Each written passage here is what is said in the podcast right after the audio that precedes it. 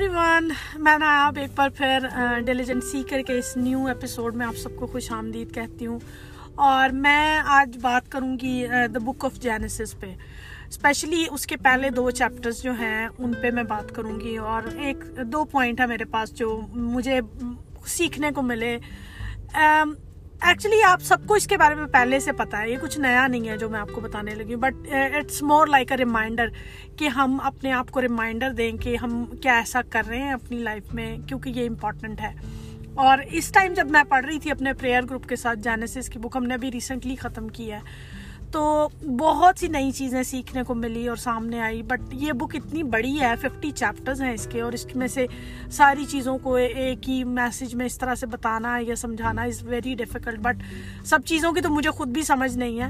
But میں دو چیزوں پہ صرف فوکس کرنا چاہتی ہوں۔ Number one is planning and number two is appreciation تو نمبر ون پہ ہم بات کرتے ہیں کہ اس بک پہ جب میں پڑھ رہی تھی پہلے دو چیپٹرز خاص طور پہ تو میں دیکھ رہی تھی کہ خدا تو خدا ہے. آئی I مین mean, خدا تو کچھ بھی کر سکتا ہے. کچھ بھی وہ کہے کچھ بھی پلان کرے تو وہ سب چیزوں کو کر سکتا ہے. بٹ خدا نے جب اپنی چیزوں کو پلان کیا دنیا کو بنانا اس نے پلان کیا تو اس نے یہ نہیں سوچا کہ میں ساری دنیا کو ایک ہی دن میں بنا دوں گا. اب اس کے پیچھے ایک وجہ جو میجر وجہ مجھے لگتی ہے کہ وہ یہ ہے کہ خدا کیونکہ ٹیچر بھی ہے، خدا ہمیں سکھانا چاہتا ہے۔ اور اگر مسیح کی زندگی پہ آپ غور کرو، کیونکہ مسیح کو ہم خدا کا بیٹا کہتے ہیں، تو وہ خدا میں سے خدا ہے۔ تو مسیح کی زندگی کو دیکھیں تو بڑے بڑے لیڈرز سے لے کے عام انسان تک، اور جو گیدرنگز کے اندر جب مسیح کلام سناتے تھے، تو بہت سارے لوگ ان کو یہ بولتے تھے کہ یہ صاحب استاد کی طرح تعلیم جو ہے وہ دیتا ہے لوگوں کو۔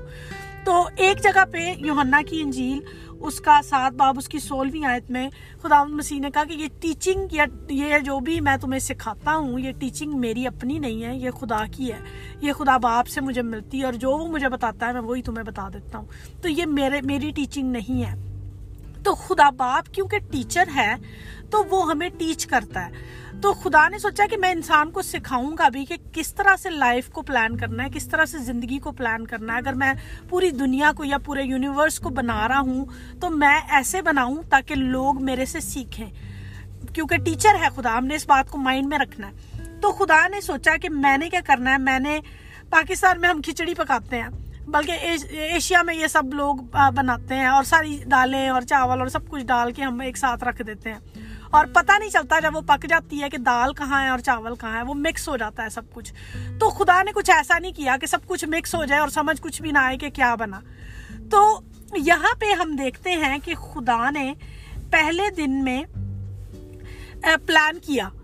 کہ میں نے پہلے دن کیا بنانا ہے؟ اب اتنی ساری چیزیں تھی بنانے کے لیے بٹ خدا نے پلان کیا اور ٹائم لیا کہ میں نے صرف پہلے دن میں دو ہی چیزیں بنانی ہیں تاکہ لوگ اس کو سمجھ سکیں اور سیکھ سکیں کہ جب ہم اپنی زندگی کے دن پلان کرتے ہیں اب آپ سوچیں کہ ہم سارا ٹائم ہم چیزوں کو پلان کرتے رہتے ہیں۔ کبھی ہم نے شاید غور نہیں کیا بٹ ہر دن ہر لمحہ ہمارا پلاننگ میں گزر جاتا ہے۔ ہم سوچتے ہیں اچھا ہم نے کل کہیں جانا ہے یہ خریدنا ہے یہ خریدنا ہے ہم نے کوئی ایونٹ اٹینڈ کرنا ہے اس کے بارے میں پلاننگ کرتے رہتے ہیں۔ ہم اپنے جو ہمارے قریبی لوگ ہیں ان کو ہم نے اگر کچھ دینا ہے یا ان, ان کے پاس پاس جانا ہے، ان کو وزٹ کرنا ہے، تو اس کو ہم پلان کرتے ہیں، اپنی فیملی کی پلاننگ کرتے ہیں ہم۔ جب ہم شادی کرتے ہیں، کتنے بچے ہوں گے، کیا ہوگا، کیسی لائف ہوگی، کہاں جاب کرنی ہے، اس کی پلاننگ ہم کرتے ہیں۔ ہم اپنے گھروں کو سجانے کی پلاننگ کرتے ہیں۔ ہم ڈفرینٹ میجر جو لائف کے ایونٹس ہیں، شادی ہے یا بہت سے اور برتھ ڈے پارٹیز ہیں، ان کو پلان کرتے ہیں۔ پھر ہم ڈیلی لائف کو پلان پلان کرتے ہیں کہ ہم نے جاب پہ جانا ہے اچھا صبح کیا کپڑے پہننے ہیں، جوتا کیسا پہننا ہے، کہ وہ آپ ڈپینڈ کرتا ہے کہ آپ کی جاب کیسی ہے۔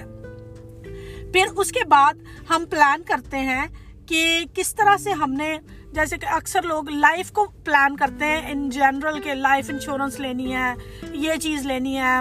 یہاں پہ بہت سے ایسے پلانز ہیں پوری لائف کے لیے۔ اگر آپ کو خدا نخواستہ کچھ ہو جائے تو آپ نے کس طرح سے سروائیو کرنا ہے، یہ وہ اس طرح کی چیزیں۔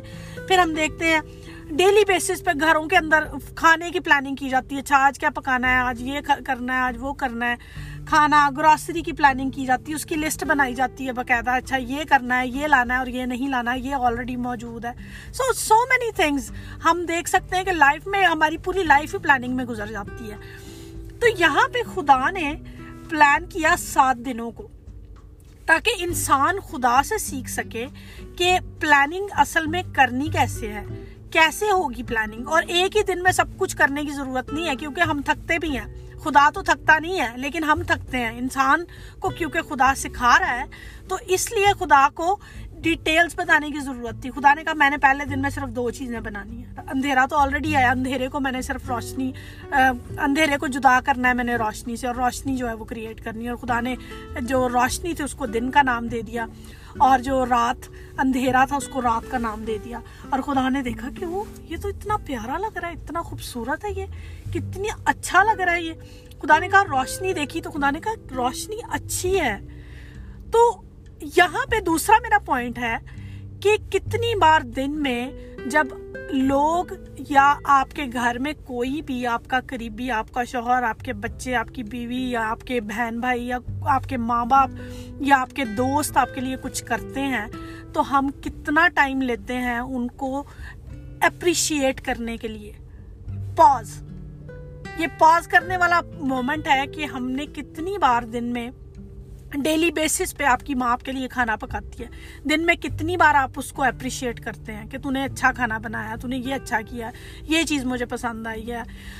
کہیں پہ بھی کچھ آپ کے لیے گھر میں کیا جاتا ہے، آپ کے بہن بھائی کچھ کرتے ہیں، آپ کے ماں باپ کچھ کرتے ہیں۔ We need to take step forward کہ ہم لوگوں کو اور اپنے پیرنٹس کو، اپنے گھر والوں کو، اپنے دوستوں کو، اپنے ارد گرد کے ماحول میں جن لوگوں سے ڈیلی بیسس پہ ہم ملتے ہیں، ہم ان کو اپریشیٹ کرنا شروع کریں۔ دوسرا دن آتا ہے اور دوسرے دن خدا جو ہے وہ کہتا ہے کہ میں نے پانیوں کو پانی سے جدا کرنا ہے۔ اور خدا جو ہے وہ سیپریٹ کرتا ہے نیچے کے پانی کو اوپر کے پانی سے۔ تو وہاں پہ ہم دیکھتے ہیں کہ خدا نے جب پانی کو پانی سے سیپریٹ کیا، کیونکہ اوپر بھی پانی ہے اور نیچے بھی پانی ہے۔ نیچے کے پانی کو خدا نے سمندر کہہ دیا۔ اور اوپر کے پانی کو، کیونکہ بادل جو ہیں وہ پانی کیری کرتے ہیں۔ اور میں بھی جتنا پانی نیچے، اتنا پانی اوپر، ایسا لاب آتے ہیں۔ اتنی دنوں تک بارش ہوتی رہتی ہے۔ ہم نو کے زمانے میں دیکھتے ہیں اسی جینسز میں کہ چالیس دن تک جو ہے وہ بارش ہوتی رہی۔ آسمان سے۔ تو اتنا پانی تھا آسمان میں تو بارش ہوتی رہی نا۔ تو یہ دونوں پانی ہے لیکن اوپر کے پانی کو خدا نے فضا کا نام دیا اور نیچے کے پانی کو سمندر کا نام دیا۔ آگے جا کے ہم دیکھیں گے، ٹوٹل ہم چھ بار دیکھتے ہیں کہ خدا نے کہا اچھا ہے، یہ اچھا ہے۔ اور جب خدا انسان کو بناتا ہے تو پھر کہتا ہے بہت اچھا ہے۔ تو یہاں پہ میں جو پوائنٹ آپ کے سامنے رکھنا چاہتی ہوں، پھر ہم دیکھتے ہیں تیسرے دن میں بھی ہم نے دیکھا کہ خدا نے لینڈ کو کریٹ کیا، خدا نے جو خشکی تھی، زمین ہے، پھر پلانٹس ہیں، بوٹیاں ہیں ڈفرنٹ طرح کے درخت، یہ وہ اس طرح کی سب چیزیں خدا نے کریٹ کی ہیں۔ اور جب خدا نے دیکھا اچھا ہے۔ یہ اچھا ہے، اچھے کا۔ اگر انگلش میں ہم اس کی میں چند ورڈز آپ کو بتاؤں۔ بیوٹیفل ہے اٹریکٹیو ہے پریٹی ہے پلیزنگ ہے گڈ ہے۔ یہ گڈ لکنگ ہے۔ تو خدا نے تعریف کی۔ تو میں اس پہ سوچ رہی تھی کہ خدا نے ایک لمحے میں یہ چیزیں کریٹ کی، صرف وہ بولتا گیا اور چیزیں کریٹ ہوتی گئی۔ اور باقی کا سارا دن، کیونکہ اس کے پاس پورا دن تھا، صبح سے لے کے شام تک، اور باقی کا سارا دن اس نے اس کی اپریشیشن میں لیا۔ اس کو اپریشیٹ کرتا رہا کہ کتنا خوبصورت لگ رہا ہے، یہ درخت کتنے پیارے لگ رہے ہیں، یہ پھول کتنے پیارے لگ رہے ہیں، یہ زمین کتنی خوبصورت ہے۔ تو اس یہاں پہ ہمیں ایک پوائنٹ ملتا ہے کہ ہم اپنی زندگی میں جبکہ ہمیں زیادہ سے زیادہ ٹائم جو ہے بنانے پہ ٹائم کم لگائیں اور لوگوں کو سراہنے پہ زیادہ ٹائم لگائیں۔ لوگوں کی خوبصورتی کو، لوگوں کے جو، لوگوں کی جو ایفرٹس ہیں آپ کے لیے اور کسی کے لیے، اس کو اس کی خوبصورتی کو، اس کی، ان کی اچھائی کو ابھارنا شروع کریں، ان کو انکریج کرنا شروع کریں کہ آپ نے یہ چیز کتنی اچھی کی ہے، آپ نے یہ کتنا اچھا کیا ہے، آپ نے یہ بڑا خوبصورت کیا ہے۔ تو یہ دو پوائنٹ نکلتے ہیں۔ آگے سو آن اینڈ سو فورتھ ہم چلتے جائیں گے۔ تو ہم چوتھے دن میں دیکھتے ہیں، خدا نے سورج بنایا، چاند بنایا، ستارے بنائے اور اس کے بعد پھر بولا کہ یہ اچھا ہے۔ یہ اچھا ہے، خدا نے دیکھا تو یہ اچھا ہے۔ خدا نے سورج کی تعریف کرنے میں تھوڑا ٹائم لگایا، چاند کی تعریف کرنے میں، ستاروں کی تعریف، سیاروں کی تعریف کرنے میں ٹائم لگایا۔ تو ہم کہاں پہ ٹائم دے رہے ہیں؟ مجھے پتا ہے کہ پاکستان میں ایسا کلچر ہے کہ ہم سارا دن بھی آپ کے گھر والے آپ کے لیے کچھ کرتے رہے، ایک لفظ بھی تھینک یو کا کسی کے منہ سے نہیں نکلے گا۔ کبھی بھی نہیں نکلے گا۔ اور یہ ٹروتھ ہے۔ اور ہمیں اس کو ماننے کی ضرورت ہے، ہمیں کنفیس کرنے کی ضرورت ہے کہ واقعی میں ایسا ہوتا ہے۔ اور ہمیں آج سے سٹارٹ کرنا چاہیے۔ اور اس گناہ کو اپنی زندگی سے دور کریں، کیونکہ یہ خدا کرتا ہے۔ تو آپ سوچیں، جو چیز خدا کرتا ہے وہ امپورٹنٹ ہے۔ وہ ایسے پھینکی نہیں جا سکتی۔ اگر خدا ٹائم لیتا ہے، خدا نے تو ایک لمحے میں وہ سب چیزیں کریٹ کر دی۔ بٹ باقی کا سارا دن صرف اس نے چیزوں کو اپریشیٹ کرنے میں لگا دیا۔ آپ کا ٹائم کہاں جاتا ہے؟ کہاں پہ آپ لوگوں کو سراہتے ہیں؟ کہاں پہ آپ ان کی خوبصورتی کا، ان کے پیار کا، ان کی محبت کا اظہار کرتے ہیں؟ یہ سوچنے کی بات ہے میرے اور آپ کے لیے۔ اور یہ بڑا امپورٹنٹ پوائنٹ ہے جو خدا ہمیں سکھانا چاہ رہا ہے یہاں پہ۔ اور پھر ہم پانچویں دن کو دیکھتے ہیں، خدا نے پرندے بنائے اور خدا نے جو ہے مچھلیاں بنائی، سمندر کو حکم دیا کہ اپنے اندر سے پانی میں سے سمندر جو ہے وہ چیزیں پیدا کرنا شروع کرے ڈفرنٹ جانور اور پرندے اور خدا نے اس طرح کی سب چیزیں کریٹ کی۔ لیکن یہاں پہ اب آپ دیکھیں کہ اگر آپ کبھی غور کریں پرندوں پہ اور ڈفرنٹ قسم کے طوطے ہیں یا چڑیاں ہیں یا ڈفرنٹ برڈز ہیں دنیا میں، آپ جب ان کو دیکھتے ہیں تو آپ سے رہا نہیں جاتا کہ آپ ان کی خوبصورتی کا جو ہے وہ اقرار نہ کریں۔ تو یہاں پہ خدا سکھا رہا ہے مجھے اور آپ کو کہ چیزوں کی خوبصورتی کو جب ہم سراہتے ہیں تو ہم اصل میں خدا کے نام کو جلال دے رہے ہیں۔ اور یہ آپ کو سامس کے اندر زبوروں میں آپ کو بھرا ہوا ملے گا کہ زمین اس کے لیے گاتی ہے، پرندے اور سب چیزیں، دنیا کی ہر ایک چیز خدا کی تعریف کرتی ہے۔ کیوں؟ کیونکہ خدا نے ان کو اتنا خوبصورت بنایا اس لیے تو آج سے ہمیں ضرورت ہے کہ ہم ان چیزوں کو سراہنا شروع کریں۔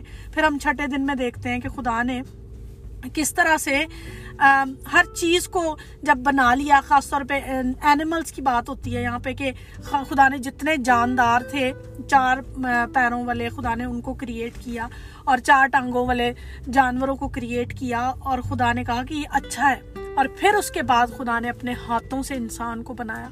تو خدا نے کہا یہ بہت اچھا ہے، یہ اتنا دلکش ہے، یہ اتنا حسین ہے یہ اتنا خوبصورت ہے، یہ اتنا پیارا ہے، انسان کتنا خوبصورت ہے۔ آج کے دور میں ہم دیکھتے ہیں کہ جب انسان خوبصورت لگ رہے ہوتے ہیں، ہمارے منہ سے وہ خوبصورتی کے الفاظ تک نہیں نکلتے، ہم تعریف نہیں کر پاتے کسی کی۔ کیوں ایسا ہے؟ کیونکہ کہیں نہ کہیں ہمارے اندر وہ جالسی چھپی ہوئی ہے۔ یہ خدا کی طرف سے ہے کہ آپ کو خدا نے یہ دی۔ اگر آپ کو کوئی چیز خوبصورت لگ رہی ہے تو اٹ کہنا شروع کریں کہ یہ خوبصورت ہے، یہ پیاری ہے۔ اس کو اپنے اندر دبا کے نہ رکھیں۔ خدا نے چیزوں کو خوبصورت بنایا اور ہمیں خدا مجبور کر رہا ہے کہ اتنی خوبصورتی ہے دنیا کے اندر۔ لوگوں کی اگر وہ شکل سے آپ کو خوبصورت نہیں لگتے، ان کے اندر اتنی خوبصورتی چھپی ہے، آپ اس کو کہنا شروع کریں کہ کتنا پیارا ہے یہ شخص۔ اس کی سوچ کتنی خوبصورت ہے۔ اس کا یہ ایکٹ آف کائنڈنس کتنا پیارا ہے۔ یہاں پہ مجھے ایک واقعہ یاد آ رہا ہے۔ سب اس کو جانتے ہیں، اس واقعے کو جو میں بیان کرنے لگی ہوں۔ یہ واقعہ ہمیں ملتا ہے یہ آستر کی کتاب کا واقعہ ہے جو میں شیئر کرنے لگی ہوں۔ بادشاہ جو ہے، اس کی جان آستر کا جو چچا ہے، وہ بچاتا ہے اس کے خلاف کوئی لوگ جو ہیں وہ پلان کرتے ہیں کہ ہم بادشاہ کو جو ہے وہ قتل کریں گے اس کو ماریں گے، تو وہ سن لیتا ہے۔